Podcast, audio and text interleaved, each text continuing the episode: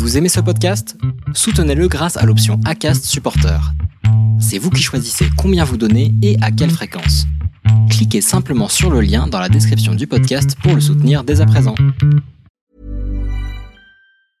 Mother's Day is around the corner. Find the perfect gift for the mom in your life with a stunning piece of jewelry from Blue Nile. From timeless pearls to dazzling gemstones, Blue Nile has something she'll adore.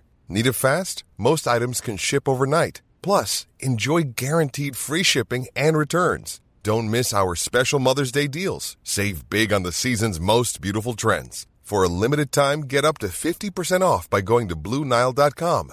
That's BlueNile.com.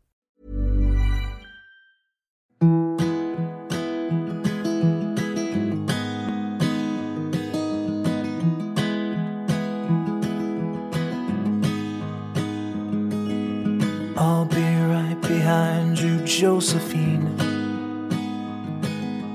I won't leave you waiting in between. And the cigarette you bummed from me is almost burning out. You suck it till your fingers burn. Je vous souhaite la bienvenue sur le podcast Les enfants vont bien.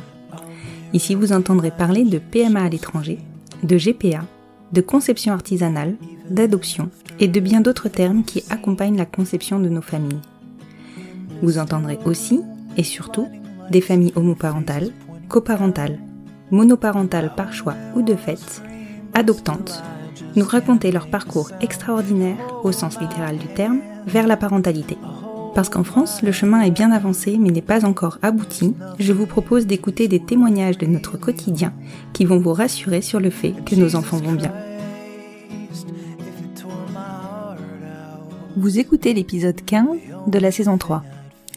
Nous nous retrouvons aujourd'hui pour le dernier épisode de l'année 2021. Cet épisode est particulier de par la proximité de Noël et de par la nature du témoignage que je vous propose. Ce témoignage est celui d'une enfant issue de nos familles, si près de l'anniversaire du divin Bamba. J'aime cette symbolique, je sais je suis joueuse. Zoé est venue vers moi il y a un peu plus d'un an pour me certifier qu'elle et sa sœur allaient bien, qu'elles avaient deux mamans et qu'elle voulait le faire savoir. Et puis sa réflexion a mûri, nous avons pris notre temps, et maintenant Zoé souhaite avant tout nous rassurer et surtout elle souhaite militer à nos côtés. J'ai adoré l'entendre dire qu'elle aurait aimé pouvoir aider ses mamans en leur assurant que tout irait bien, mais qu'évidemment elle n'avait pas pu, alors forte de ses certitudes, elle veut faire passer son message aux futurs parents. Et puis j'ai reçu sa photo. Je l'ai observée comme on observe une vieille photo de famille encadrée sur les murs de la maison de nos aînés. Elle m'a fait cet effet-là, celui de la certitude de transmettre et d'asseoir l'existence de nos familles dans le temps. Et pourtant, elle est toute jeune, Zoé. C'est maman aussi. L'effet noir et blanc a forcément joué, mais quel sentiment de sérénité que de constater que nos enfants grandissent, sont bien dans leurs bottes et souhaitent s'engager dans nos combats. Merci Zoé pour ta fraîcheur et ton enthousiasme, j'ai adoré discuter avec toi.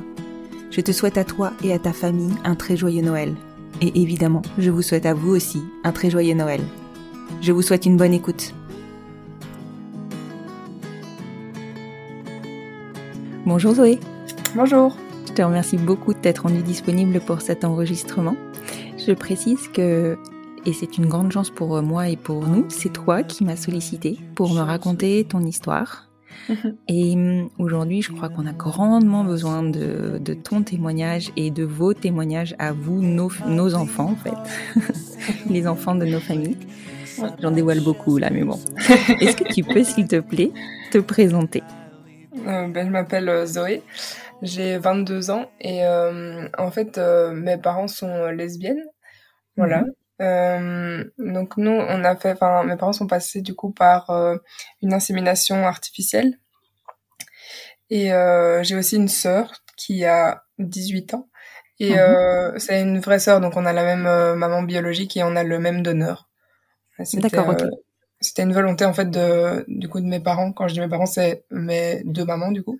Mmh. De en fait qu'on soit vraiment des vraies sœurs et pas qu'il y ait euh, qu'on soit de demi-sœurs que donc que ce soit vraiment le même donneur aussi. D'accord. Euh, voilà. D'accord. Alors, on, va, on va recommencer à la genèse du projet. Euh, je ne sais pas si tu en as discuté, si tu as discuté de votre conception avec tes mamans. Qu'est-ce que tu connais de leur histoire et de leur envie d'enfant et puis de leur choix, des choix qu'elles ont fait pour votre conception? En fait, euh, ma maman, donc euh, ma maman, c'est ma maman biologique, donc qui m'a portée. Et mmh ma deuxième maman, je l'appelle ma mamou. Et mmh euh, en fait, donc ma maman a toujours voulu euh, un enfant et euh, ma maman aussi. Et en fait, de base, leur projet, c'était, elles ont toujours voulu aussi avoir deux enfants. Et donc c'était l'idée, c'était que ma maman porte le premier enfant et qu'après ma maman porte le deuxième. Comme ça, elles pouvaient toutes les deux avoir une grossesse et vivre l'expérience, je vais dire. Mmh et en fait, donc c'est après quand elles m'ont eu qu'elles se sont dit qu'elles préféraient en fait justement comme je disais tantôt que on soit euh, de vraies sœurs en fait.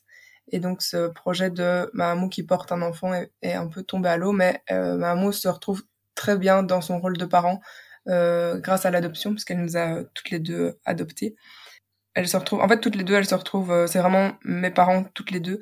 Genre, euh, je considère pas l'une plus que l'autre, et c'est vraiment important. Et je pense que Mahamou, au final, ne regrette pas de pas nous avoir portés. Elle a trouvé son sa place de parent. Mm-hmm. Et voilà, donc elles ont tout. Ma maman, je sais que ma maman a toujours voulu vraiment avoir des enfants. Ma maman l'a toujours suivi dans ce projet-là quand elles étaient ensemble. Et du coup, voilà, je sais que au niveau, donc j'avais demandé, j'avais posé un peu des questions parce que, enfin, au final, je sais pas très bien, je savais même plus vraiment le nom de l'insémination artificielle. et du coup, donc j'avais un peu demandé des informations. Donc je sais que ma maman a fait donc trois, quatre essais, euh, dont une fausse couche avant de m'avoir. Mmh et donc ça s'est étalé, il, me semble qu'elle m'a dit, sur euh, ben, plus d'un an du coup. Mmh et au final, quand elle m'a eu, quand elle est tombée enceinte, enfin, elles étaient vraiment toutes les deux super contentes. Et au final, pour ma sœur, il y a juste eu un essai. Et euh, c'est tant mieux parce que au niveau des, du donneur, en fait, il y avait plus beaucoup de de comment on dit? Paillettes de petites, graines j'ai envie de dire. C'est comme ça qu'on dit euh, dans ma famille. C'est beaucoup euh, de petites graines et du coup euh, maman m'a dit je sais pas si ta sœur l'a senti ou quoi mais ça a directement fonctionné donc Zoé, il y a une chose qu'on a complètement oublié de préciser dans ta présentation, donc on va le faire maintenant. Oui. Tu nous appelles d'où? J'appelle de Belgique. Voilà. ça a quand même son importance dans l'explication du process. Oui, tout à fait. D'accord. Donc tu es belge et tes mamans sont belges? Oui, tout à fait. D'accord. ok, parce que si je calcule bien, donc toi tu es dû naître en 99 Oui, tout à fait. Tout à fait. En 99, en France, on n'était pas très très encore ouvert à tout ce genre de choses. C'est-à-dire que c'est très récent chez nous? D'accord. Et alors, du coup, tes mamans, elles se sont mariées avant ou pas? Le mariage était légalisé en euh, Belgique? Elles se sont. Alors, le mariage, c'est une très bonne question. Je ne saurais pas dire. Je pense que le mariage a été légalisé après. En tout cas, je sais qu'elles se sont mariées en 2003 ou 2004. D'accord. Ok. Ok. Ok. Et juste après, en fait, ma sœur est née en 2003, donc. Euh... non, en fait, elles se sont mariées plus tard. Je raconte des bêtises, puisque ma sœur, ça avait marché. Euh... Bon, ça doit être 2005, quelque chose comme ça. Oui, 2005, 2006, je pense. D'accord. Voilà. Et donc, elles ont réalisé leur euh, parcours dans une clinique belge? Euh, Oui, c'était la clinique à Jette. D'accord, ok. Euh, je lui avais demandé si elle avait senti du jugement ou quoi de la part des infirmiers ou quoi, enfin du personnel médical. Et elle m'avait dit que pas du tout, parce que genre que c'était pas ben, que c'était une habitude en fait enfin pas une habitude, mais que c'était pas la première procédure qu'ils faisaient euh, d'insémination artificielle et donc au final euh, ça les choquait pas ou quoi. oui, euh, c'était un non-sujet en fait. Oui, c'est ça, tout à fait. Mmh. Est-ce que vous avez parlé librement dans ta famille de votre conception, de a priori là vous en parlez librement, mais est-ce que petite, tu te souviens si tes mamans t'en ont parlé? Euh, Je me souviens pas spécialement. Non, en fait j'ai l'impression de l'avoir enfin toujours su. Je pense pas qu'il y ait un jour eu une conversation euh, du style on, va s'asseoir à table et on va vraiment en discuter. Je pense que peut-être que quand j'étais petite, la question est venue ou elles en ont parlé, mais je me souviens pas. Euh. Je pense que justement c'était assez libre puisque j'ai pas de souvenirs précis et je sais qu'elles ont jamais. Euh, enfin, elles ont toujours été ouvertes à la discussion, d'en parler. si on avait des questions, j'ai jamais de soucis pour en parler, que ce soit de l'insémination artificielle ou aussi de l'adoption. Mhm. Donc ça a toujours été assez libre et fluide, je dirais. D'accord. Parce qu'en Belgique aussi, vos, vos, mamans, elles ont dû vous adopter, enfin, en tout cas, ta maman non biologique a Mhm. dû t'adopter pour avoir la reconnaissance, c'est ça? Oui, c'est ça. Et elle, elle nous a adoptés, elle nous a adoptés en même temps. Et je crois que c'était l'adoption a été officielle en 2008, il me semble. D'accord, ok. C'est ça. Et dans ton quotidien de petite fille, euh, comment ça se passait pour toi d'avoir deux mamans, d'expliquer euh, aux gens autour de toi que tu avais deux mamans? Est-ce que c'était facile, pas facile? Tu t'en préoccupais pas? En fait, en donc en primaire, donc je sais, je, pour l'enseignement français, je sais pas. Vous avez aussi des primaires. J'ai un, Oui. un- voilà. Quand j'étais en, en primaire, en fait, c'était une petite école euh, de village. Et en Mhm. fait, j'ai fait donc euh, jusque mes 12 ans, j'étais à l'école là-bas. Et en fait, au final, comme bah, du coup, je suis rentrée à deux ans et demi, c'est pas moi en tant que tel qui ai dû l'expliquer, c'était normal puisque du coup, bah, enfin, c'était mes parents qui me déposaient à l'école, etc. Et, Mhm. euh, et du coup, en fait, là, j'ai jamais dû euh, l'expliquer en tant que tel. Mhm. Et en fait, la première fois où j'ai dû vraiment plus vivre l'explication, etc., c'était du coup quand je suis arrivée en, en secondaire, donc à mes 12 ans justement. Et euh, là, ça a été plus dur pour moi parce qu'en fait, j'avais jamais eu besoin d'en parler en fait. Et du coup, j'ai vraiment euh, découvert le. En fait, j'avais peur du jugement des autres et j'avais peur Oui. de me prendre des, des commentaires ou quoi. Au final, ce qui est euh, jamais arrivé. Et euh, en fait, j'en parlais juste euh, à mes amis proches quand par exemple ils venaient à la maison ou quoi. Du coup, j'expliquais, ben ah, voilà, enfin chez moi, il y a pas de papa, j'ai euh, deux mamans et en général, enfin ça s'est toujours bien passé dans ce cadre-là. Je me suis un jour, euh, c'était pas directement par rapport à moi, mais euh, c'était en donc quand j'avais je vais parler en âge comme ça. genre, Les âges, c'est les mêmes en France, en Belgique. Euh, mais je crois que c'était quand j'avais 15-16 ans. On avait un, un cours euh, d'éducation sexuelle euh, bah, à l'école. Et à un moment, il y a Mhm. la question euh, des familles euh, LGBT+, qui est arrivée sur la table. Et c'est quelqu'un qui était... euh, Enfin, c'était pas un de mes amis, mais qui était dans la même classe que moi. Qui enfin, on demandait l'avis un peu... Qu'est-ce que ça ferait si euh, un enfant de famille euh, LGBT euh, serait dans la classe, je sais pas quoi, machin. Sans savoir, du coup, euh, que j'en étais une, du coup. Mhm. Et euh, je sais que lui avait fait la réflexion en mode ah mais c'est bizarre, enfin ils doivent être bizarres ou je sais pas quoi. Et du coup j'étais un peu en mode ben non, enfin je suis à côté de toi, on se parle tous les jours, tu me connais, je pense pas que ce soit écrit sur mon front ou que tu puisses t'en douter. Enfin voilà c'était un peu La preuve, hein. ça c'est un, oui c'est ça, oui j'avais vraiment envie de me lever et de dire bah ouhou regarde-moi tout va bien. Et euh, ça, c'est la seule mauvaise, mauvaise expérience que j'ai eue. Euh, Mhm. Sinon, tout le reste, bah, quand je le disais, enfin, il n'y a jamais eu de jugement. Et depuis, bah, du coup, après mes secondaires, donc depuis que j'ai 18 ans, maintenant, je le dis vraiment de manière fluide. Enfin, pas que quand les gens viennent euh, chez moi ou quoi. Je le... En fait, je pense que j'ai fait aussi un travail sur moi où, euh, bah aussi, j'ai passé l'adolescence où le- on est beaucoup dans le jugement des autres, enfin dans le regard Ouais. des autres plutôt. Et on a envie de rentrer dans le moule et de pas être différent, je pense. Je pense que c'est ça aussi qui a beaucoup joué où, bah, à l'adolescence, on a envie d'être comme tout le monde. de- Ma famille, du coup, me mettait à côté. Et au final, ce que je- ce dont je suis très fière aujourd'hui, en fait, alors, euh, j'aurais, enfin, genre, je suis très fière d'avoir deux mamans. Et, euh, je pense que à l'époque, c'était pas, c'était pas, non, c'était pas une honte, mais c'était un, un truc, oui, comme je disais, qui me rendait différente et du coup que je voulais pas spécialement euh, m'exposer euh, au jugement et aux commentaires des autres sur ça. Mhm. Et maintenant, voilà, enfin, je le dis même euh, dans des discussions, euh, je dis maman, mamou, les gens parfois comprennent pas très bien et ils me regardent en mode euh, qui est mamou? Ou maman, mamou, je comprends pas trop et au final, je dis bah oui, enfin, j'ai deux mamans, euh, voilà, ils sont en mode ah ok, ça va, d'accord, je savais pas, bah oui, c'est normal que tu ne le savais pas si je ne te le dis pas. Et euh, Tout à fait. donc euh, je pense qu'au début, mais je pense que c'était comme je disais plus lié à l'adolescence du coup, où j'avais du Ouais. mal à, à peut-être me trouver, trouver ma place. Et euh, je sais que ma sœur a pas du tout eu ça. Euh, parce que en fait du coup quand moi donc à 12 ans quand j'ai changé d'école elle a aussi changé d'école donc elle était toujours en primaire donc elle avait euh, 8 ans quelque chose comme ça. Mhm. et du coup en fait elle a elle a vécu ce, ce le fait de dire et d'en parler euh, en étant encore enfant et en n'étant pas encore dans la crise d'adolescence. Et je pense que ça a aussi euh, aidé parce que en tant qu'enfant enfin qu'est-ce qu'on s'en fiche de savoir euh, enfin les, les enfants sont pas dans le jugement dans ce genre de choses parce que bah enfin c'est pas important. Et ça l'est toujours pas maintenant. Mais ils ont, ils ont moins de stéréotypes et de préjugés.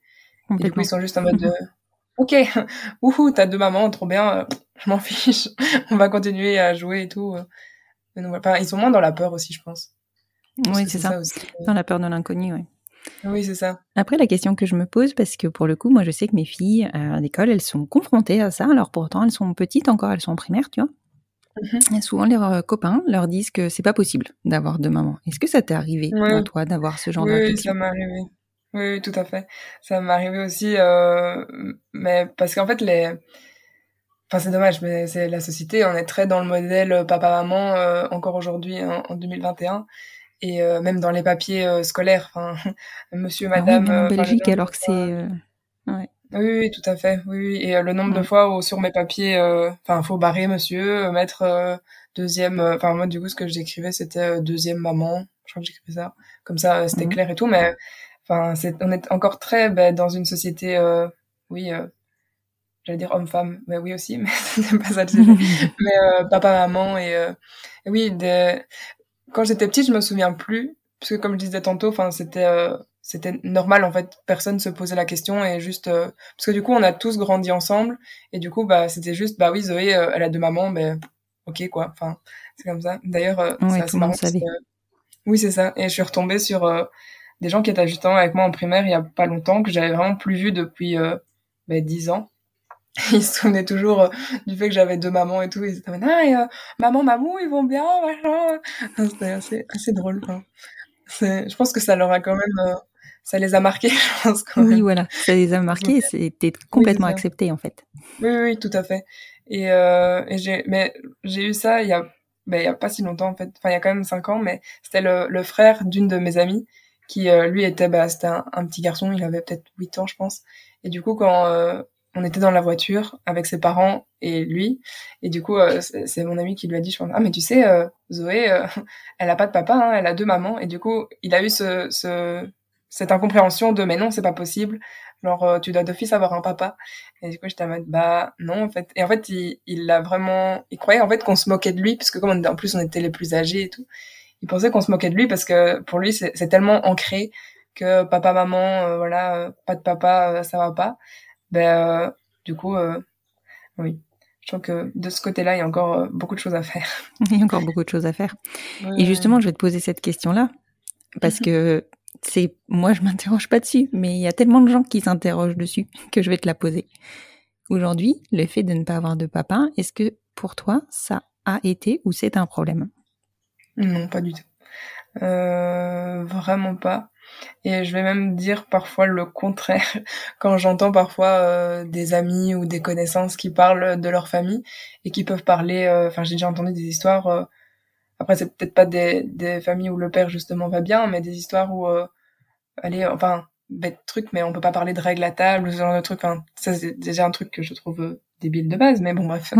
mais, ou même des commentaires de maman en mode non, mais tu peux pas descendre comme ça. Il y a ton père en bas ou ce genre de truc. Enfin parfois j'ai l'impression que au final ne pas avoir de père c'est positif quand mhm. j'entends euh, les euh, des histoires euh, d'autres personnes mais non moi j'ai jamais enfin je, je mentirais si je dirais que j'ai jamais j'ai à une période de ma vie et encore maintenant je pense que j'aimerais bien connaître mon donneur plus mhm. pour le côté biologique en fait le côté curiosité de se dire bah enfin je partage la moitié de mes gènes quand même avec lui juste pour savoir enfin des trucs, euh, je sais pas euh, si je lui ressemble ou quoi, mais c'est plus de la curiosité qu'un manque vraiment.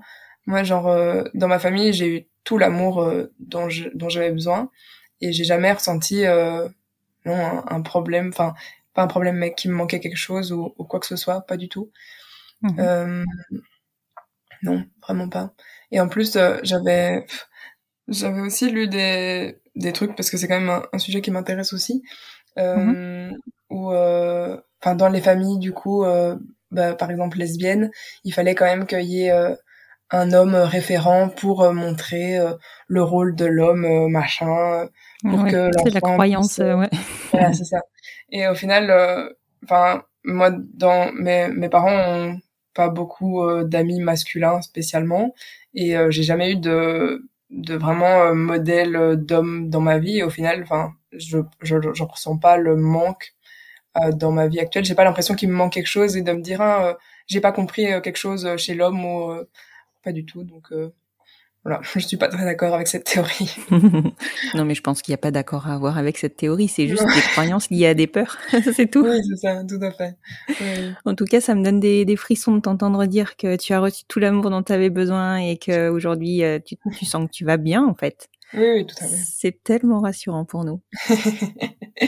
ah non, mais en plus, euh, enfin, je pense que avoir euh, ben, des parents lesbiennes, je pense que ça ouvre à tout un, un autre monde en fait.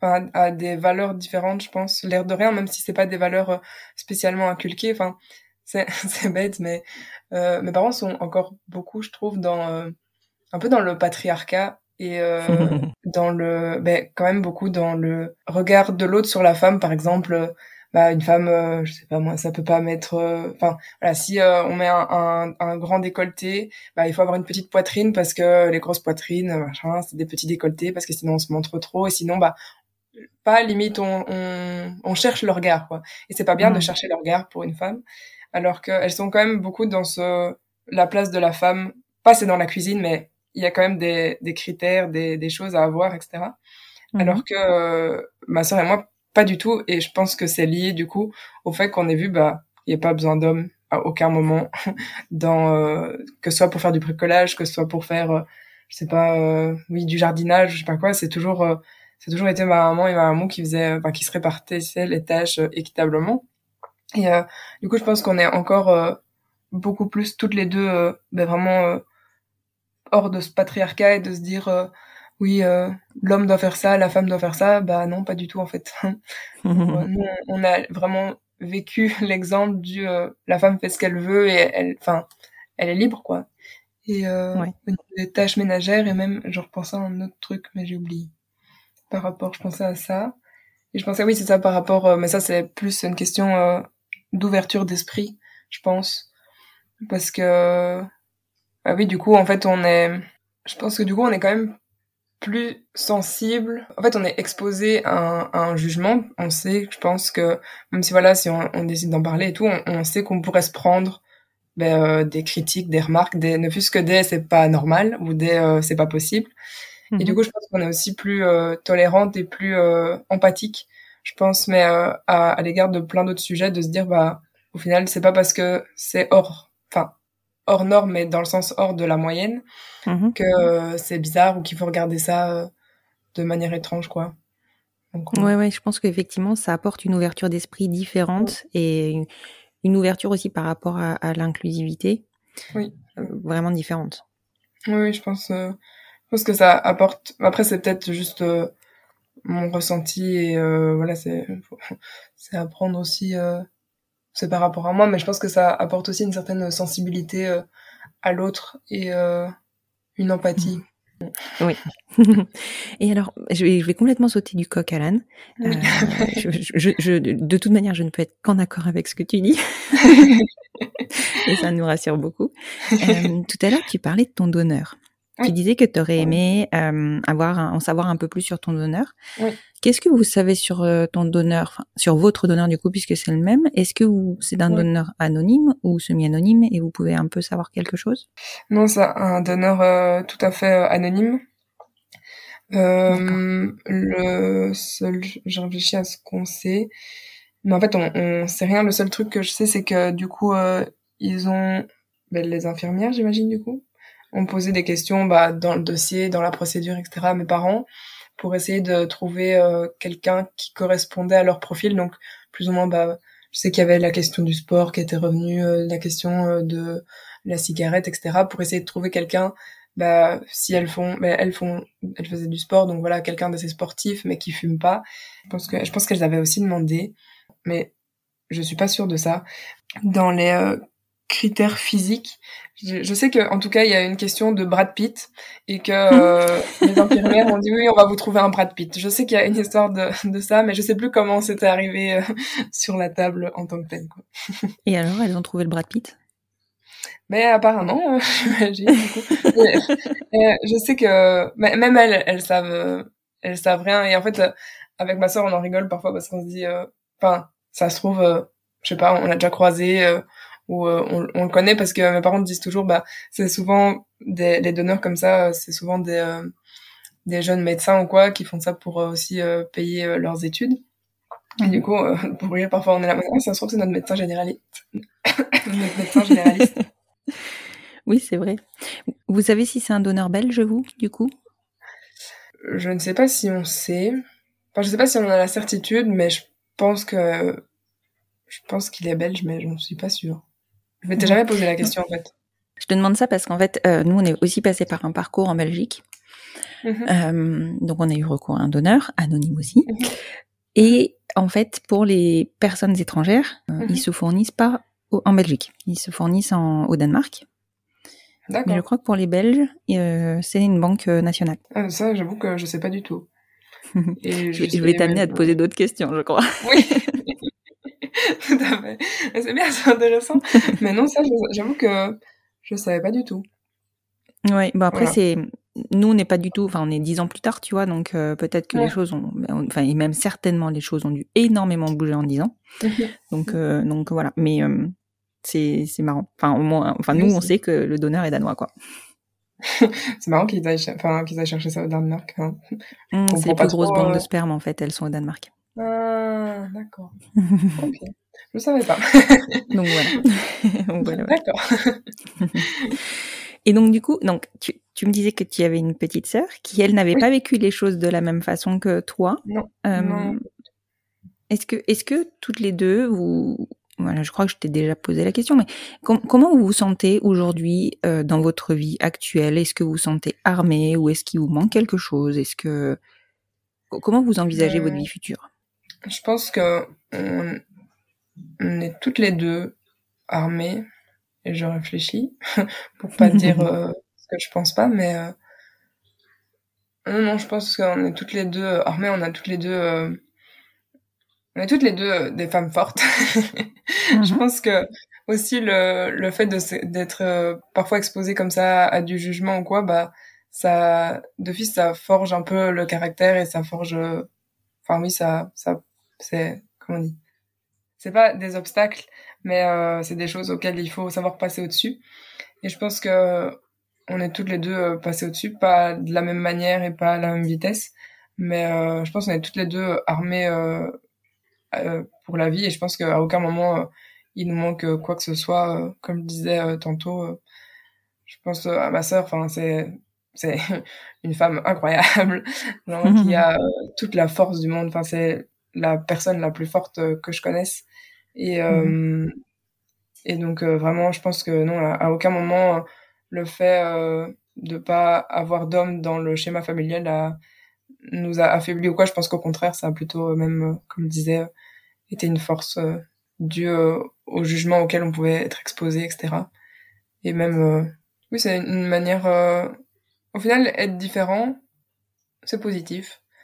Parce que, oui, être comme tout le monde, enfin, c'est déjà être comme tout le monde, c'est nul, c'est pas intéressant du tout, déjà de base.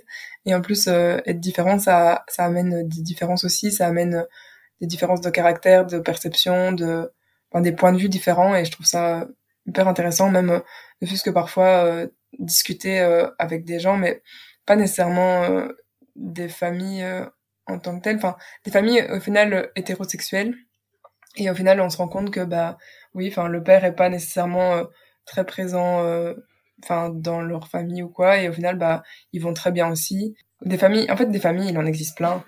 Même même au niveau hétérosexuel des, des, des gens qui ont divorcé ou euh, qui voient que rarement l'un des deux parents qui ont des gardes alternées mais où ça se passe pas bien qui euh, qui au final juste un des deux est parti et, euh, voilà sans sans trop d'explications non plus je pense qu'il en existe plein et au final remettre le même hors des familles LGBT plus remettre le papa maman sur toutes les feuilles ça c'est enfin il y a plein de schémas familiaux différents. C'est ça, c'est pas du tout euh, cohérent avec la société actuelle, c'est pas, représentatif.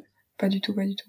Et mm. même, euh, je fais, euh, je fais un master en criminologie, et du coup, on mm-hmm. voit aussi, enfin, on a des cours de psycho, etc., dont des cours parfois, enfin des cours en fait celui qui me fait un peu rire et qui me pose fait beaucoup me poser beaucoup de questions c'est Freud qui dit avec son euh, avec Oedipe où il faut mhm. tomber amoureux du parent euh, du sexe opposé ça m'a fait toujours poser beaucoup de questions en sachant que du coup chez chez moi il n'y avait pas de parents opposés et mhm. du coup au final mais enfin non c'est juste une théorie et c'est juste euh, on en a parlé il y a pas longtemps en cours et du coup le prof remettait blindé ça en question et c'était hyper chouette parce qu'il disait oui enfin c'est lui comment il a vécu son enfance.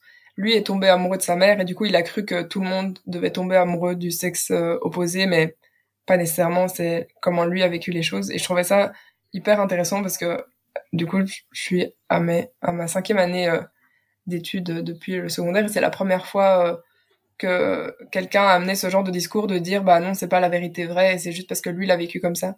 Et du coup je trouvais ça hyper intéressant oui, tout à fait, un esprit un peu critique par rapport à ça. c'est vrai qu'on Freud, on lui attribue quand même euh, des, des, certitudes, on va dire. oui, c'est ça, tout à fait. Et moi, je sais que c'est toujours un truc qui m'a beaucoup posé question, de me dire, bah, du coup, quoi, je suis pas complète parce que j'ai pas pu tomber amoureux, euh, tomber amoureuse de mon père. ça, déjà hyper, euh, enfin, déjà le concept en tant que tel, je trouve très bizarre, mais alors encore plus, enfin, et alors qu'au final, bah non, enfin, pas du tout, ça me manque pas, enfin. Et tu te sens pour autant complète? Oui, mais oui, bien sûr. Il n'y a pas de. Non, il n'y a jamais eu. J'ai jamais. Non. J'ai réfléchi, mais non. Et j'avais une question à te poser parce que tout à l'heure, tu, tu, tu, évoquais le fait euh, de parler d'autres familles qui pouvaient être LGBTQIA. Ouais. Est-ce que vous avez grandi euh, avec des modèles de famille qui, qui étaient comme le vôtre ou, ou, ou pas du tout? Et est-ce que ça vous a manqué ou pas du tout? Euh, non, pas du tout. En fait, euh, je réfléchis, mais non, non. On a, enfin, que ce soit au niveau euh, familial ou au niveau euh, amical, il y a, on n'avait pas de, de famille euh, comme la nôtre au final dans notre entourage. Moi, je pense que, je pense que j'aurais aimé avoir ben, un peu quelqu'un qui vivait aussi la même chose. Au final, je pense que c'est pour ça que, c'est peut-être pour ça aussi qu'avec ma sœur on est très proches parce que on se comprend bah du coup on est les deux seules personnes qu'on connaisse qui a ce genre de enfin avec euh, une famille euh, avec des parents lesbiennes. Et du coup en fait on, on se comprend beaucoup sur beaucoup de choses. Et euh, je pense qu'avoir quelqu'un enfin quelqu'un d'autre qui avait la même famille je pense que ça aurait été hyper intéressant parce que d'office euh, on n'aurait pas vécu les mêmes choses ou quoi. Et du coup je pense que ça c'est aussi une une différence. Maintenant du coup dans notre dans notre vie on n'a pas beaucoup de points de de comparaison. Mhm. Et depuis, euh, depuis euh, que tu es adulte, euh, mhm. est-ce que tu as rencontré d'autres enfants qui avaient deux mamans ou deux papas? Non. C'est marrant parce que tu vois, je, je, je, sais pas, je m'imaginais qu'en Belgique, vu que c'est libéralisé, on va dire, depuis quand même super longtemps. Je pensais vraiment que bah il y avait beaucoup plus d'enfants de couples, enfin de familles homoparentales. Après, c'est pas non plus euh, je réfléchis. Si, si. J'ai trouvé. Il y a une euh, une fille qui était avec moi. Euh, j'ai fait assistante sociale avant. Et mhm. une fille qui était avec moi en assistante sociale qui avait aussi deux mamans. Mais en fait, pareil, en fait, elle avait aussi un, un en fait une situation familiale très compliquée où il y avait beaucoup de de non-dits par rapport à qui était qui dans la famille en fait. Et du coup, euh, en fait, je me suis pas non plus retrouvée dans sa famille, alors que pareil, euh, elle avait deux mamans, mais c'était trop compliqué, enfin trop éloigné en fait de ce que moi je vivais pour euh, que je me retrouve dans ce qu'elle disait. Mhm. et ma sœur, par contre, quand elle était en, en primaire, elle s'est retrouvée. Il y avait un, un, garçon dans sa classe qui avait aussi deux mamans, mais enfin ils étaient pas amis, donc. D'accord. Oui, comme quoi ça, hum, il n'y a pas forcément ce besoin non plus de partager un schéma familial avec quelqu'un pour devenir ami avec. Je pense que le, la conversation est intéressante dans le sens ah bah moi j'ai vécu ça comme ça, toi t'as vécu ça comment, etc. Mais euh, c'est clairement pas euh, un critère d'amitié. Euh, oui, d'accord. la personnalité c'est plus intéressant. clairement. comme quoi finalement l'orientation sexuelle des parents n'influe en rien ah sur la vie des enfants. Vraiment. mais même euh, parfois au niveau, euh, enfin j'avais déjà entendu euh, aussi comme quoi, bah oui, des parents lesbiennes, du coup bah les, les enfants vont finir lesbiennes aussi, enfin pas nécessairement non plus. Enfin ma sœur a un copain, voilà, les relations hétérosexuelles, j'ai toujours connu que des relations hétérosexuelles aussi, donc pas nécessairement. Je pense Mhm. que la différence peut-être c'est que, enfin, je vais parler pour moi parce que pour euh, ma sœur je sais pas trop. Mais moi je sais que je suis, euh, je sais pas comment je me définis en tant que telle, mais je sais que je serais plus, euh, ce genre ça, enfin si je suis un jour attirée par une femme, bah ce sera en mode de, ok bah, ok je peux me mettre en couple avec elle, je vais pas, je me mets pas trop de barrières en fait. Mhm. Et, euh, et en fait, je me suis toujours dit, mais après c'est une croyance personnelle, voilà. Euh, quand j'en parle aux gens, les gens ne sont pas très d'accord avec moi. je me suis dit qu'au final, on est un peu au niveau de de ces attirances, etc. Un peu, enfin moi j'imagine ça vraiment comme un, comment on dit, un, un baromètre où du coup bah il y a le côté euh, vraiment je sais pas hétérosexuel et plus euh, homosexuel. Bon ça c'est le côté classique euh, qui entre guillemets reprend que bah, du coup l'hétérosexualité, la bisexualité et l'homosexualité. Mais du coup pour moi on est tous plus ou moins au milieu, plus ou moins soit bah hétérosexuel, soit homosexuel, mais on est, enfin moi je pense pas qu'on est à 100%. Enfin je sais pas. Moi j'ai un doute. Non, mais je comprends ce que tu veux dire. Mais je, je vois bien avec ton image du baromètre, c'est c'est assez clair. oui, voilà.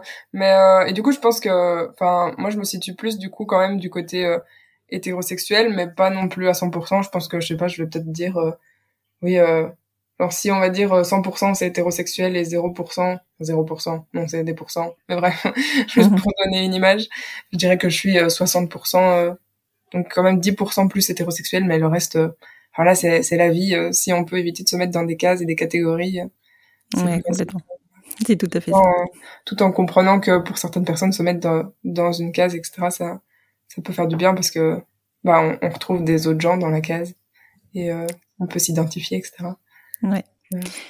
Ce que, ce que je constate en tout cas, c'est que je trouve que tu as une très très belle ouverture d'esprit. Alors, est-ce que c'était maman ou pas qui t'ont apporté ça? Je ne sais pas. Mais c'est très plaisant euh, de, de t'écouter euh, discuter et de, de t'écouter et poser tes, enfin, évoquer tes positions. Ouais, Et, merci Moi, je t'en prie, c'est normal. Et c'est vrai que c'est, encore une fois, c'est, c'est rassurant parce que j'ai l'impression que, tu vois, mine de rien, bah, on apporte aussi quelque chose par nos différences et Ouais. ce quelque chose, bah, il est très plaisant. Oui oui je pense aussi. Moi je pense vraiment que comme je disais tantôt les, les différences c'est c'est une force. Et euh, enfin qu'il faut savoir euh, non non c'est une force. Je réfléchis mais au final euh, non.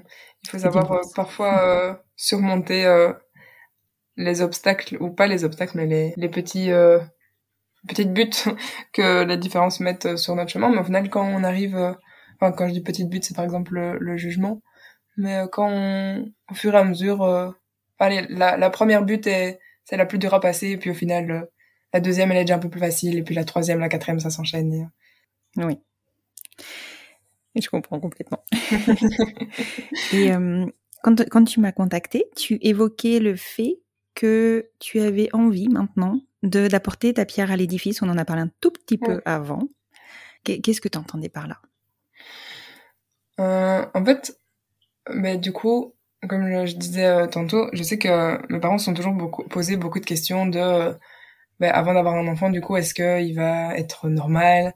Est-ce que euh, il va pas, euh, je sais pas, devenir totalement cinglé parce qu'il a pas de père? Je sais pas c'était quoi le- leur croyance. Et en fait, du coup, bah, pour, euh, j'ai pas su aider mes parents parce que du coup, j'étais pas là.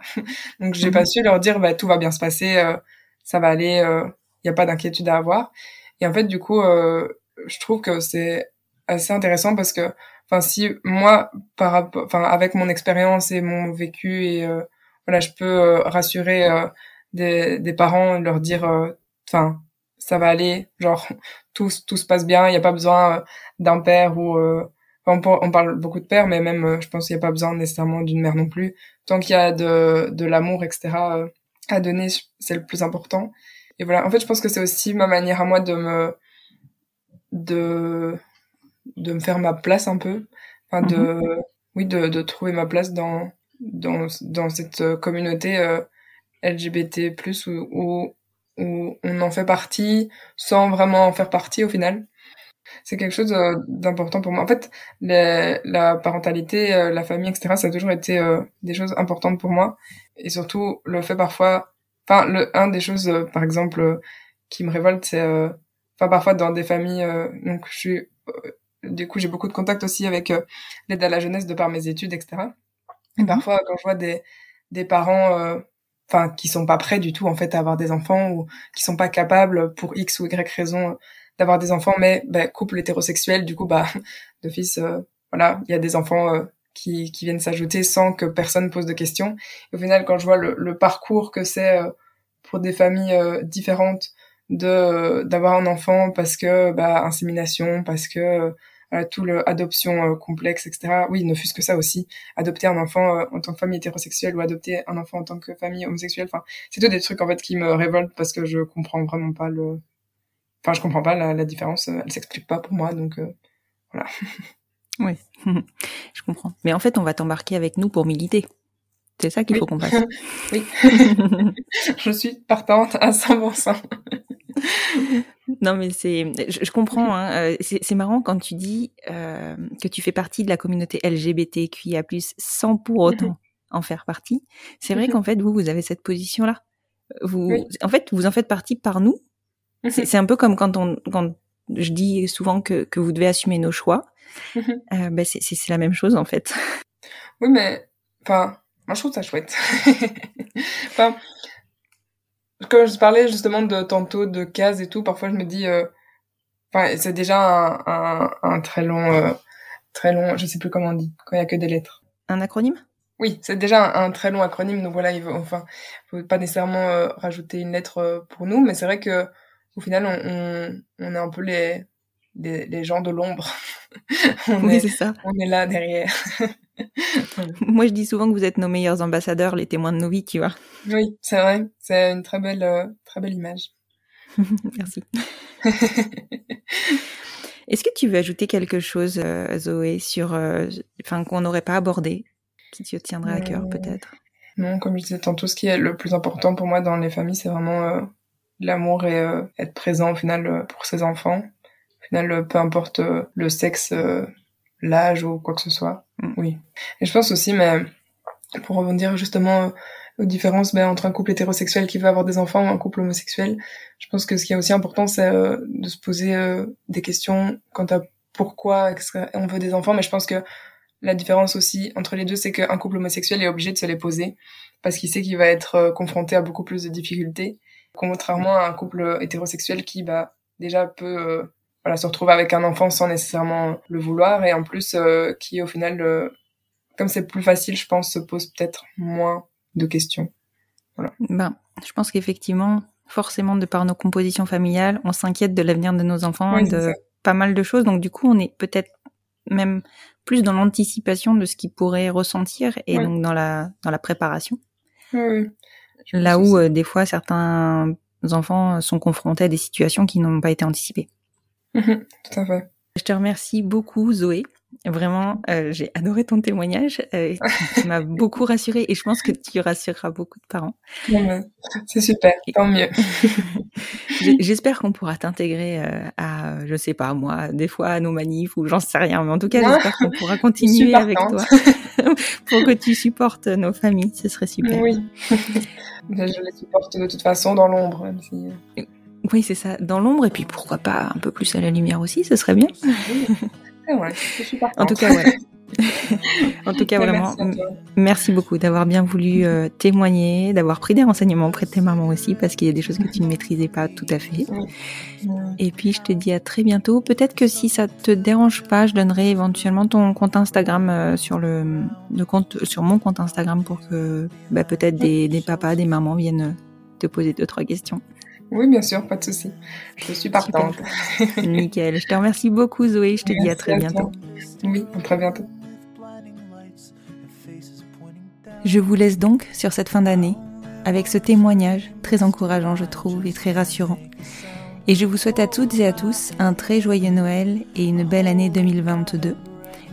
Je vous retrouve le 11 janvier pour un premier épisode de cette nouvelle année qui, je l'espère, sera riche en ouvertures diverses et variées, pour ne pas citer spécialement de sujets. Si cet épisode vous a plu et que vous souhaitez le partager, n'hésitez surtout pas à le faire. Je suis convaincue qu'il aidera de futurs parents à se projeter. Nous nous retrouvons si vous le souhaitez sur le compte Instagram du podcast que je continuerai à alimenter pendant les fêtes. Hâte les enfants vont bien podcast pour pouvoir en discuter ou commencer de nouvelles discussions. Je vous souhaite encore une fois de profiter des fêtes et je vous dis au 11 janvier pour un nouvel épisode du podcast Les enfants vont bien.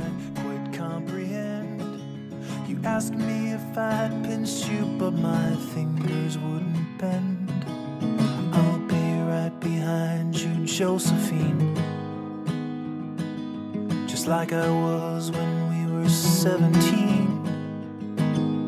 Guess it's only been a year, but still it feels like 34. I don't feel like I am living in the same skin anymore. Now hold my hand, I'll hold my breath. There's nothing in this world we really own. And Jesus Christ, if you tore my heart is less alone.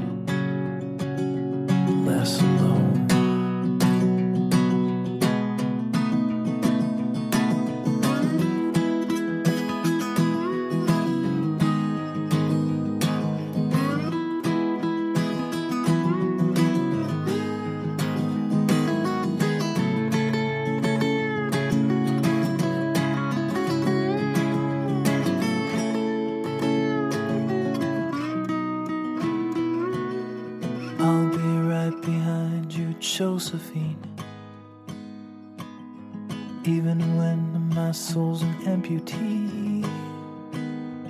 And my bleeding heart is sinking in the lake inside my chest. So I grab what I can cling to and I leave behind the rest. Now hold my hand, I'll hold my breath. There's nothing in this world we really own. Jesus Christ, if you tore my heart out, the only thing I'd feel was less alone. Now hold my hand and take my breath and leave behind the things you'll never own. And Jesus Christ,